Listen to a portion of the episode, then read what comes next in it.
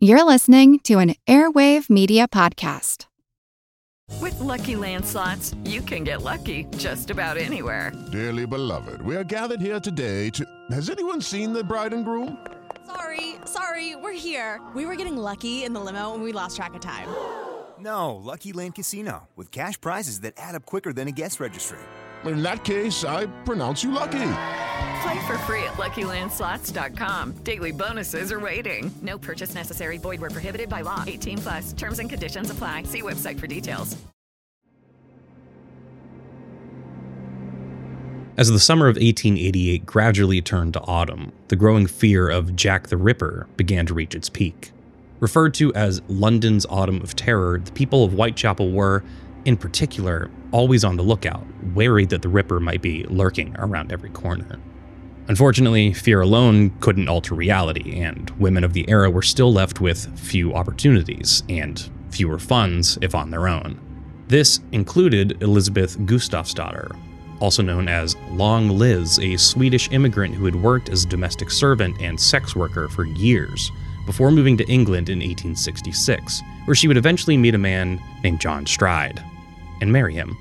As it goes, though, the Strides were not in for a long or fruitful marriage. They eventually separated, and Elizabeth Stride found herself on the streets of Whitechapel. Fortunately, she was familiar with how to work the streets, and she once again turned to sex work to get by. During this time, she was known to tell passerby the story of how her husband and children died in the infamous Thames River steamship accident of 1878, although this was a lie, and she had only ever had one stillborn child before her marriage, and John Stride died of tuberculosis in 1884.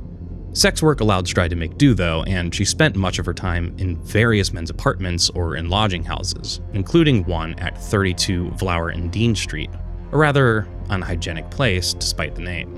This would also be Stride's final residence. She left the lodging house at 7:30 p.m. on September 30th, 1888, dressed up for an evening out, likely hoping to earn a few pounds. Later that evening, she was spotted by a man named Jay Best. She was talking with a short man, described as having a dark mustache, wearing a billycock hat, morning suit, and coat. He was hugging and kissing her, Best described, and as he seemed a respectably dressed man, we were rather astonished at the way he was going on at that woman. Best heckled Stride the man, calling out, Watch out, that's Leather Apron getting round you. It was an eerie warning in hindsight given Stride's ultimate fate. Leather Apron referred to a suspect in the Whitechapel murders, one that had even been referenced in a letter penned by Jack the Ripper. Stride and the gentleman were seen shortly after by a Mr. William Marshall, and later still by Police Constable William Smith, who noticed nothing out of the ordinary other than a roughly 18 inch long parcel wrapped in newspaper that the man had been carrying. Elizabeth Stride was last seen by Israel Schwartz just after midnight when a man stopped to speak to her, then pulled her into the street and threw her onto the sidewalk. There was a second man nearby, lighting a cigarette. Fearing trouble, Schwartz ran away. Elizabeth Stride was never seen alive again. You're listening to History Uncovered, brought to you by the digital publisher All That's Interesting, where we explore the uncharted corners of the natural world and the world past. I'm All That's Interesting staff writer Austin Harvey. And I'm All That's Interesting staff writer Kalina Fraga. And today we are diving into part three of our series on Jack the Ripper, the murder of Elizabeth Stride. Hmm, things are starting to get interesting now. Yeah. Uh, compared to a lot of the other victims, there's like a decent amount of information about Elizabeth Stride. Hmm, that's which is kind of nice. Yeah. She was born Elizabeth Gustafsdotter on November 27th, 1843 in Torslanda, Sweden, in the rural village of Stora Tumlehed. She was the second of four children born to a farmer named Gustav Eriksson and his wife Beda daughter. Elizabeth and her siblings were raised Lutheran and each spent their childhoods working on the farm. I always love, just as a side note, Swedish naming convention. Yeah, I was thinking that too. Or like Viking style, like your last name son. is, yeah, your dad's name plus daughter or son. mm-hmm. Yeah, must get pretty confusing pretty quickly though. Yeah. Yeah. Especially like how many Ericsons are there? Right. And you wouldn't have the same surname as your husband or wife or like it's yeah, you would think that you would it'd be difficult like if you met another Erickson, you wouldn't necessarily know if it's part of your family. Right, Right? right. All you know is that you both have a dad named Eric. Yeah. Although I wonder, I know like Irish families like will repeat the same like couple of names over and over again. So maybe you have like a sense based on if it's an Eric or Carl or something. Right, right. Yeah, I mean, I guess if you meet another Erickson and you don't have the same dad, you know you're not Well, siblings. it's like a good first step. Yeah. Uh, in 1860, when Elizabeth was 15, she left the farm and relocated to the city of Gothenburg, uh, looking for work, where she quickly found work as a domestic worker in the Gothenburg parish of Karl Johan. She was employed there for about four years until February 1864. She then got another job as a domestic servant elsewhere in Gothenburg for roughly two more years and then located to London kind of unknown why she chose to leave Gothenburg, but in February 1866, she moved to England. She apparently gave acquaintances several different reasons, telling one that she'd be entering the domestic service of a gentleman in Hyde Park, telling others that she had family in London, but nobody knows the official reason. Hmm. Bit sketch. A little bit, a little bit strange, but I maybe, you know, you don't need an excuse to move to London. You can just go. Yeah. Maybe she didn't care that anyone knew the truth and just wanted to go and live in Right. a big city. Didn't want to have to explain herself. Yeah. Yeah. Could be sketchy or it could just be nothing. hmm An interesting thing, the possible reason, not reason for her relocation, but something that helped fund it was that she received an inheritance after her mom died in August of 1864. So she had a decent amount of money, Hmm. probably not an amazing amount of money, but a decent inheritance from her mom that helped her get to London, which again, maybe she just wanted to go to London. Yeah. Hmm. Either way, when she arrived in London, she met a man named John Thomas Stride. The two of them got married March 7th, 1869, and they never had any children together, which is a little bit out of the ordinary for these Ripper victims. I feel like Yeah. at least the last two were both mothers, Yeah. bad mothers. but well, they had some problems. Yeah. for a time, the Strides lived together in East India Dock Road and operated a coffee shop in Poplar. John Stride also continued to work as a carpenter, supplementing their income further. Unfortunately, this is pretty common to these stories as well. Their marriage didn't last. By 1874, they were basically on the outs. And in 1875, Jonathan Stride sold the coffee shop, but they were still living together. Hmm. Two years after that, in March 1877, Elizabeth Stride began at the Poplar Workhouse, indicating the couple had likely separated by then. Though uh, census records show that by 1881, they were living together again in the district of Bow and then permanently separated later that year. So, Hmm. a stormy relationship. yeah, a little bit tumultuous back and forth. There's no like, uh, with, uh, oh my God, the first one. Um, Mary Ann Nichols. Mary Ann Nichols, thank you. They at least the record shows that her and her husband basically had a falling out because of her alcoholism. Right. Yeah. I think the last one too, there was like evidence of Yeah. there were the court documents or something. But it sounds like she and her husband didn't divorce, they just separated. Yeah. So maybe there's weren't Right. as many. Right. Yeah. It's a little bit more of a tragic. Well, I don't know. I mean, it's different. There's no uh external factor, it seems. Like it just didn't work out for them. And unfortunately, put Elizabeth Stride in a position of vulnerability Mhm. as a result. So yeah, by December of 1881, she had been admitted to a Whitechapel Workhouse infirmary because she was suffering from bronchitis. Then she was discharged on January 4th, 1882, and then she took up residence in a house on Flower and Dean Street, a lodging house. Her, I guess, husband still, ex husband, John, Mhm. died of tuberculosis on October 24th, 1884. And this is where this is where Elizabeth's story starts to get a little murky Hmm. in terms of like her character because around the time John Stride died, Elizabeth started telling people that her husband and children died in 1878 when a ship known as the Princess Alice sank into the River Thames.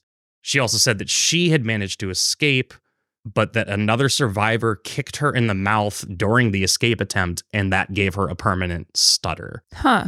Weird. Right. Uh, especially, again, they didn't have any children together, which I guess is So a- convenient a for the sake of this story. Yeah. Huh. But just lying to people, I don't know what, you know, I'm not going to sit here and psychoanalyze a woman who's been dead for almost 200 years, but it seems like a little bit of a pity party kind of situation. Yeah, maybe she tried to justify like why she was, you know, like in a workhouse Yeah. and stuff. It's like, well, it's like she hadn't deserved it, maybe, but you know, circumstance. Right. Right. Yeah. Very strange story, but people lie sometimes. That's just Yeah. life. From then on, uh, she would either live in lodging houses or occasionally with a dock worker named Michael Kidney in Devonshire Street. Again, they had a very rocky relationship. And like her and John Stride, they separated and reunited on and off for months, years, Hmm. uh, basically until she died. In 1887, in April of 1887, she filed a formal assault charge against him. And Hmm. then that was discharged because she never followed up in court. Oh, So again, I hard to tell if that was even true because she has not been afraid of lying in the past right. and the lack of follow through. But also, it's totally possible that he did assault her because that also unfortunately happens a lot. Yeah, it's impossible to say from Yeah, from our impossible perspective. to say. During all of that, Elizabeth Stride was working as a prostitute. And though she was described by an acquaintance as being relatively calm, she had also been arrested roughly eight times for drunken disorderly conduct.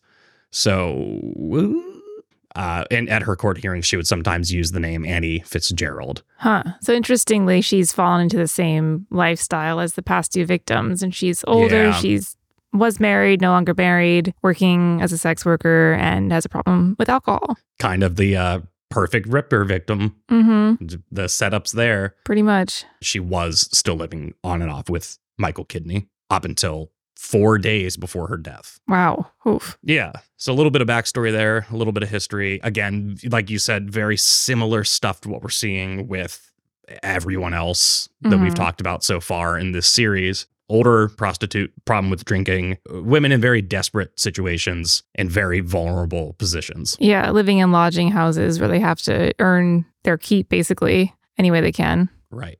Oh, I just remembered we had um because this question came up last time we were talking about this and I was a bit baffled, a bit flabbergasted about the uh why are so many people out at like four in the morning, five thirty in the morning? Um, but we actually had somebody write in. Yeah, she had an answer for us about why that might be. Yes, a listener named Erica wrote in and said, "Hello." This is my first time listening to your podcast, and I'm really enjoying the Jack the Ripper episode. You all are talking about the hours everyone kept. I thought the Victorians did the whole first and second sleep thing, keeping a biphasic sleep schedule. If so, it may have been common practice for people to be awake and alert in the middle of the night. Well, everyone except Mary Ann Nichols.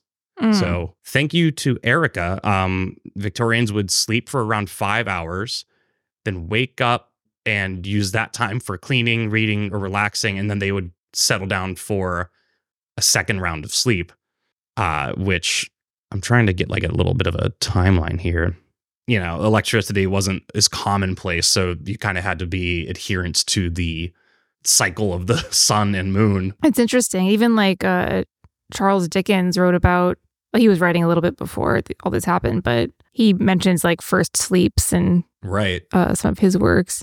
Hmm. Yeah, it's very interesting It's very interesting. Not something we had heard of or thought of. No, it, uh, it makes me want to do another episode just on the history of sleep Yeah. and like how sleep has changed and how we ended up with now where we are saying we should sleep eight hours a day. It's a very interesting point. So yeah, thanks to Erica. I don't know your last name, but thanks for informing us on something we didn't know about. Yeah, it's very interesting. Nice little write in.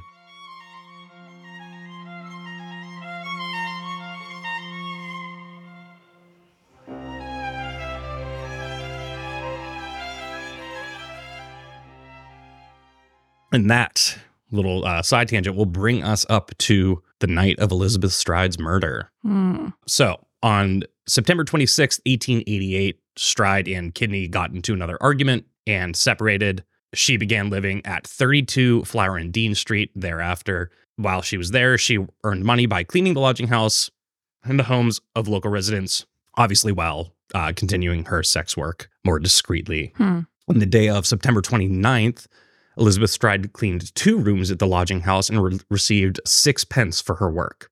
That evening, she went out, put on some nicer clothing, a black jacket, a skirt. She was carrying a posy of red roses and donning a black crepe bonnet. She and another woman, Elizabeth Tanner, went to the Queen's Head pub on Commercial Street around 6:30 p.m., and then Stride returned to the lodging house alone.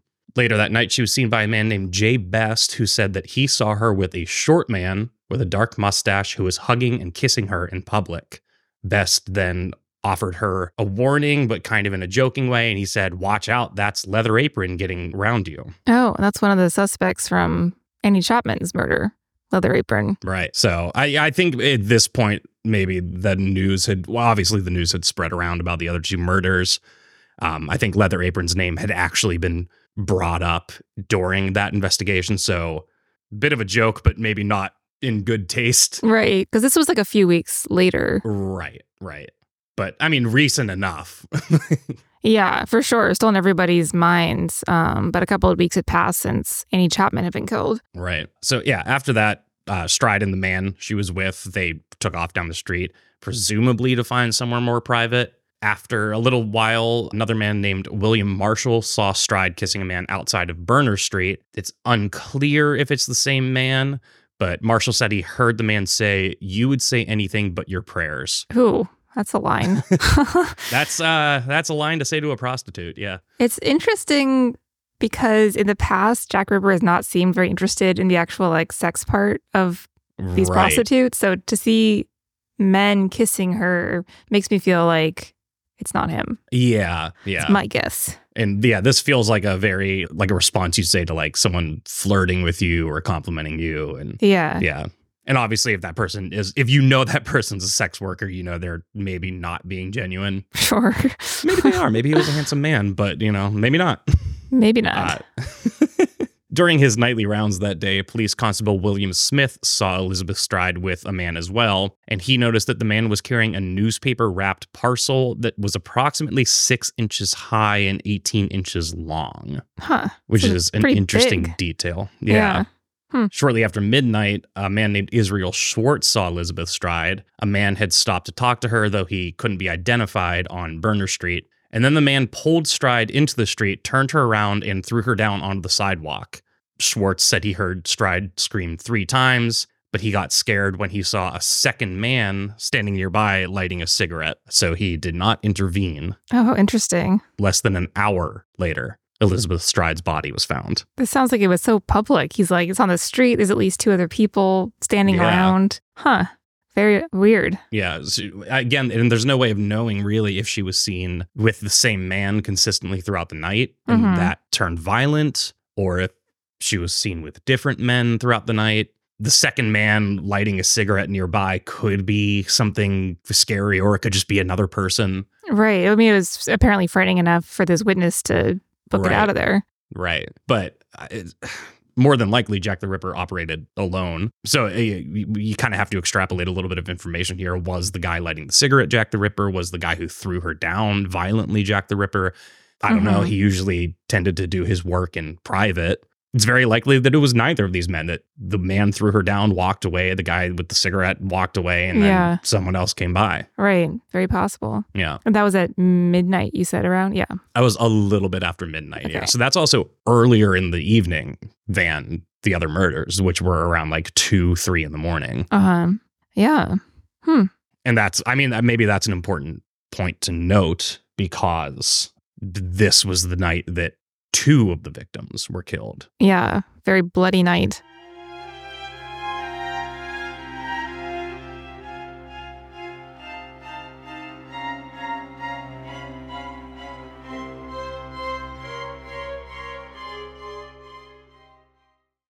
With the Lucky Land slots, you can get lucky just about anywhere.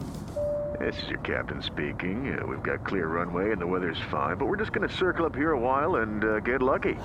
No, no, nothing like that. It's just these cash prizes add up quick. So I suggest you sit back, keep your tray table upright, and start getting lucky.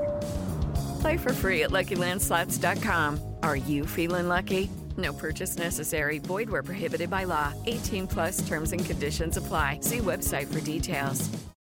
So they find her body. It's roughly one in the morning now. Someone named uh, Louis Diemschutz was driving down Berner Street in a cart led by a pony. And then suddenly his horse stopped at the entrance of Dutfield's yard. And it was still dark, obviously. So Diemschutz had to light a match to see in the dark. And then he came across Elizabeth Stride's still and bloodied body. And then I don't maybe this is just a bit of a narrative uh device that has been told, but it says the wind blew his flame out in that moment. Ah, spooky. It's very dramatic. yeah, really dramatic. I'm like, is that an embellishment that has just been, you know, be- become fact, or is that if that's true, that's terrifying? Uh, yeah, I would be out of there. yeah, but that's very much like a horror movie scene. You come across something, you know, the lightning flashes, and you only see it for a second, or your your torch goes out at that moment. It's like ah, so, Right. Yeah. a little bit of a yeah, kind of a I hate to say fun narrative beat, but uh, There's some of those in this story. I think newspapers had some fun with uh, writing about these grisly murders. Yeah, yeah, it, it yeah, it almost reads like a crime novel. You have to stop and remember this is a real story. Mhm. Obviously terrified by what he just saw, he ran to the nearby International Working Men's Educational Club and called out, "There's a woman lying in the yard, but I cannot say whether she is drunk or dead." Then he and several men ran back outside to find her body. She was still warm to the touch when they found her. Blood was still flowing from her neck. Hmm. Uh, she had flowers pinned to her jacket, which had not been there when she first set out in the evening. And she also had a box of sweets and a handful of grapes. Weird. Yeah. So someone was buttering her up at some point. Yeah, it's so it's so strange. It's like not the behavior of like a client towards a sex worker. No, nor, and it's also not a common Jack the Ripper thing. So, Yeah, it's also kind of unclear. Like the the past two victims, like they they said to someone in their lodging house, like I gotta go out and like make money, and it sounds like no one. She she was not so explicit about like what her intentions were that night. right. And she'd actually earned a wage earlier in the day. So I think she was just out treating herself. So, yeah, just she was meeting men, but it wasn't necessarily Right. for. she might not have been doing sex work that evening. Yeah, Yeah. Hmm. So her autopsy was performed by Dr. George Phillips, the same guy who did the autopsy on Annie Chapman's body. In his report, he wrote Deceased had a silk handkerchief around her neck and it appeared to be slightly torn. I have since ascertained it was cut. This corresponded with the right angle of the jaw. The throat was deeply gashed, and there was an abrasion of the skin about one and a half inches in diameter, apparently stained with blood under her right arm Hmm. is very grisly. The incision on Elizabeth Stride's neck was so deep that her head was barely attached to her body at that point. Ugh, Jeez. So, yeah. Hmm. And the manner of her death and like the condition of her body, police were hesitant at first to say whether or not she actually was another victim of Jack the Ripper, basically because her body wasn't as badly mutilated Hmm. and we'll obviously get into this more next time but they then later that night realized she probably was and that he just didn't get to as much time as he wanted to do what he wanted to do. Yeah. like somebody was walking up on him. He was afraid of getting caught and left because 45 minutes after elizabeth stride's body was found they found the body of catherine eddowes. Hmm And she was like, "Yeah, we'll get into this next time," but like, yeah. had- I mean, really, hers was brutal. Mutilated. yeah. Yeah, brutal a death. but like we said, this is much earlier in the night than a lot of the other killings, so it makes sense that he would have possibly been rushed. hmm It's disturbing how much he was able to cut into her neck in pr- such a short amount of time. Yeah, he worked really fast with uh, some other victims too. Like the Yeah. the doctor who examined the bodies was like, "Whoa, this was quick work for what he did." Right, which is why people think he had some sort of medical anatomical knowledge. Yeah, Yeah, because I, I, yeah, I forget if it was Annie Chapman or Mary Ann Nichols because it's been a while since we talked about those. But I, yeah, I remember them being like, no, this would have taken hours, not yeah. the I think it timeline you guys have said. Yeah. Um, but it might have been Chapman. You're right. Yeah, it's interesting how similar she is to the first two, and also different. Like there's, Yeah. she doesn't quite fit. Yeah. I mean, there's enough similarities there that you're like, yeah, I mean, she was in the same general position as them. Yeah, but assuming the guy who Schwartz saw throwing her down was Jack the Ripper, Right. That seems like a pretty aggressive move on his part, as before he kind of sort of made them comfortable in that he was like, Yeah. all right, I'll pay you. Let's go into the secluded area. And he didn't Right. seem, whoever that was, maybe it wasn't Jack the Ripper, but it's like a deviation in his MO there. yeah. The other interesting thing that I'm just now thinking about is like, did people just bring prostitutes back to their homes normally? Or were they just getting dirty on side streets? It sounds like in the case of Annie Chapman, it's like these backyards were used for, and these alleyways between houses were often used. right. Yeah. I don't think they were going back to someone's house necessarily. Interesting. Yeah. Gross. Yeah.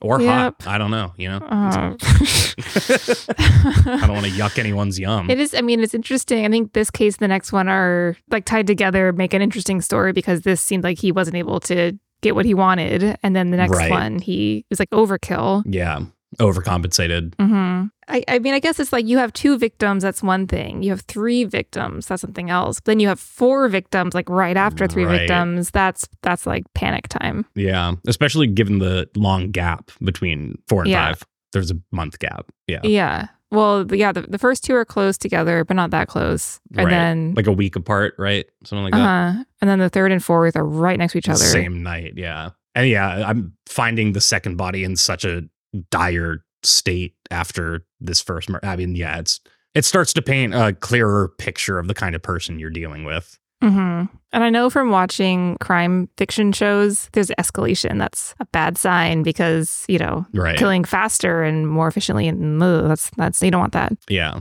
Like he's getting better at it. He's getting better at it, and he's getting more desperate to like keep taking victims. So that's like not Yeah. good. And Yeah. That's why the big gap between Catherine Eddowes and Mary Jane Kelly is so interesting because it's four killings very close together, two on the same night. I don't know if it like if the heat, the like, you know, the heat from like Tension? police yeah. caused him to go into hiding for a bit, or if I don't know, the double murder was like enough to and then he disappeared. hold those urges back. Yeah, completely gone. Why? Yeah. So what happened there? That's gonna be interesting, a discussion point. I think it's like how could you kill with such like ferocity and speed, and then suddenly Right. stop unless you died Right. or you moved to America or something. Right. I mean, yeah, typically serial killers tend to keep going until they're caught or something. Yeah, I'm trying to think of any examples of someone who like stopped killing. I guess there's like the Golden State Killer. Yeah, that's like he what I did was thinking. stop in old age. Yeah. But like Bundy, Dahmer, Dahmer, the Green River Killer. Oh, Gacy. Yeah. John Wayne Gacy. I mean, they all just kept doing it. It was like spaced out, but most of those stories take place over the course of years. Yeah. Well, it's like an addiction. Yeah.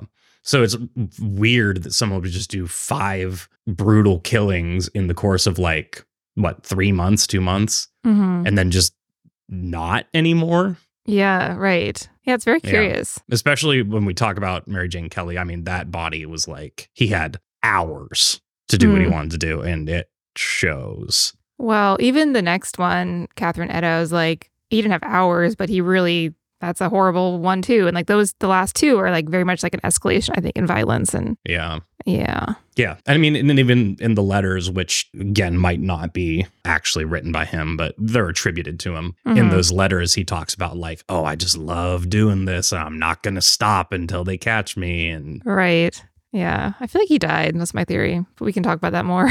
yeah, I mean, that's a, it. it's, a, it's a fair theory. yeah, I mean, there's like tons of interesting theories about like why it stopped, which we'll get into. Not the next episode, nor the next, but the one after that. No, the final episode.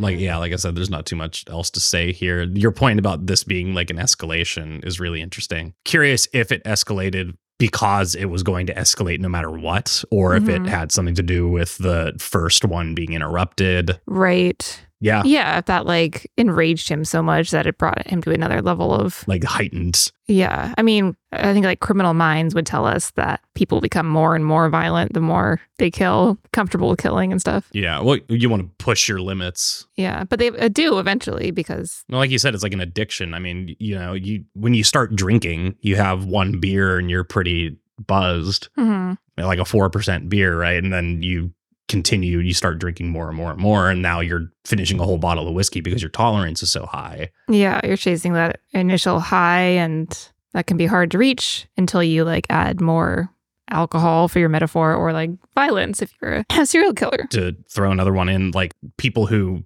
do a lot of drugs get clean for a time and then go back to their big dose that they were on before, and it tends to kill them hmm because yeah, you need to keep upping it, and then you your limit changes. So there's also a really nasty looking photo of a Elizabeth Stride like post mortem. God, there's so many photos of these victims. It's sort of incredible. All the Yeah. stuff is out there. There's this weird when you just Google Elizabeth Stride and go to the images, like the fourth or fifth image is like a YouTube still Mhm. talking about Elizabeth Stride's life, and they've colorized the postmortem photo and then Ugh. also used FaceApp to like clean her up and make her smiling so you could kind of see what she might have looked like in life, but it's like really Oh, that's really. I don't like that. uncanny valley. Uh, No, no, no, no, no. I don't like that. Yeah. here, I'll send it to you. I hate it. Here, look at it. Let's see. Oh, oh, Like- no. Do not Yeah. like that at all. Yeah. Ugh. Technology. We've gone too far. I didn't get how old was Elizabeth Stride by the time I didn't really. She was 44. So, like the past two victims, she was in her Yeah. 40s. Hmm. Catherine Interesting. Eddowes, 46. Yeah, they're all in their 40s. I, I know we talked about this already, Well, I do think that's an interesting except for Mary point Jane we Kelly. found. Yeah. Yeah, she's like 25, so The youngest. significantly younger. Yeah, I don't know if that's part of the criterion or if that's just a circumstantial thing because these women, you know, ended up where they were at their age. Yeah, it's a good question because yeah, they'd all had like in their 20s, they'd all like gotten married and some of them had children and then by their 40s their lives had sort of fallen apart. So they were Right. the perfect victims for him. Right. Yeah, there's no way of knowing if he intentionally went for women in their mid 40s or if that was just the way the dice fell.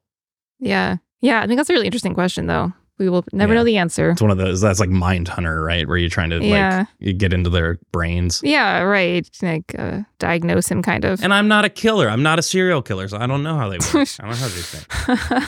Although with your job, you would probably be a pretty good serial killer because you know how to like you know where Get others have it. messed up. Yeah. Yeah, Mhm. yeah, that's true. Yeah. Don't hide bodies like underneath your house, for example, or in your apartment. Yeah. Step one. Right. Uh, and that didn't work out so well for people like Gacy, I think was the one. Yeah. And well, Dahmer. Dahmer. Yeah. Yeah. Had all those bodies in his apartment. Body parts. Yeah. Yeah. Because body parts smell. But he like wanted to keep them. So that was, I guess, a little bit different. Yeah. Yeah. it wasn't just like convenient. He like, that was part of it for him.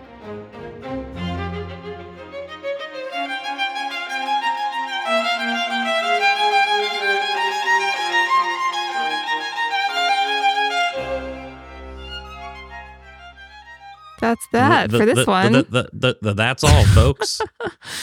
Is that uh, copyrighted? I think we can do that. Didn't we already have this conversation where we were like, can we say that? It might have been History Happy Hour. Maybe. we cover all the victims on our site and more, which of course you can read Mhm. about at allinteresting.com. yeah. Post about all the victims, post about theories about Jack the Ripper, which we will obviously talk about again um, when we get to it. Mm-hmm. Couple of weeks. At the end of all of this, have a little discussion. But next up, Catherine Eddowes, obviously the next natural point in the story here. Yeah, and there's a lot to talk about with that one too, because not only was she killed in like a really brutal way, but she like almost escaped him um, because she was in the drunk tank, and then she's like, "I'm fine," and then she left, and then Oh, I did not know that. Yeah, so we'll get into Hmm. that. And then, yeah, and then there were like some uh, clues left behind, which are important because they'll come back in episode six about like if they could lead to the actual killer. Yeah, I'm excited to talk about all the theories and stuff. hmm me too. That's going to be interesting. Yeah, I never really looked into it much before doing all this. hmm True crime is not my my hobby, you know. Yeah, same. Although I'm really into uh, mystery novels lately. Mystery novels are fun. Yeah, reading a lot of Agatha Christie at the moment. Yeah, I was gonna. I was about to ask if you're reading Agatha Christie. That seems very you. it's fun. I mean, it's fun and it's like not stressful to read. Right, right. So it's been kind of nice. Been reading those. Yeah. Yeah. Plus, you can find them at used bookstores for usually not that much. That's very true. Yeah, Plus, she wrote like 100 books. yeah, yeah. She was prolific She was prolific. and a pioneer of the genre. You know, she wrote her first book her sister was like, uh, I don't think you can write a mystery. I love that. I, I feel like a lot of the, the it's like Mary Shelley too. It was like a competition, right? Oh, like- write Frankenstein. right, and then she ended up writing the quintessential science fiction story. Yeah. Yeah. Sometimes uh, inspiration comes from odd places. Pride being hurt. yeah. yeah, that's funny. to prove That's a point. cool. Yeah. Yeah, Mhm. that's very funny. As we have said on every episode, but if you want to write in to the podcast, that's the email is podcast at allthat'sinteresting.com. Clearly, as we showed today, we do read them. we do. And it's really exciting to get Yeah. emails for starters, but also like to have emails with new information or stuff we'd never heard before. It's always Yeah. very cool. Yeah, it was very nice to see that. because that answered a lot of questions that I had that I didn't bother looking up. Yeah, well, yeah, you wouldn't have even known it's like that's a thing. Yeah.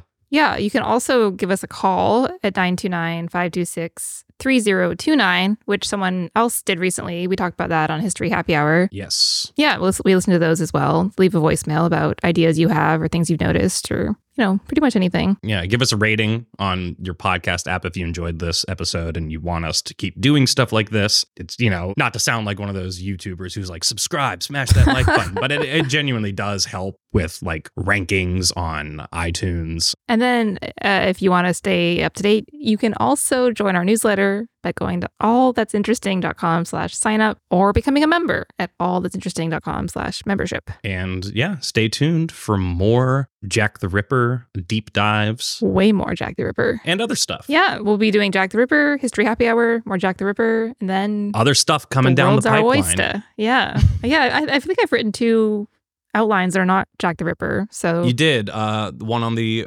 Osage Osage murders. Osage Osage murders. And then on Mary Magdalene as well. The Osage murders being the inspiration for the new film Killers of the Flower Moon for those not aware. And that'll be interesting to see how that does at the Oscars, which I think are soon. I think so. Um, All right. Cool. Yeah, till next time then. Till next time.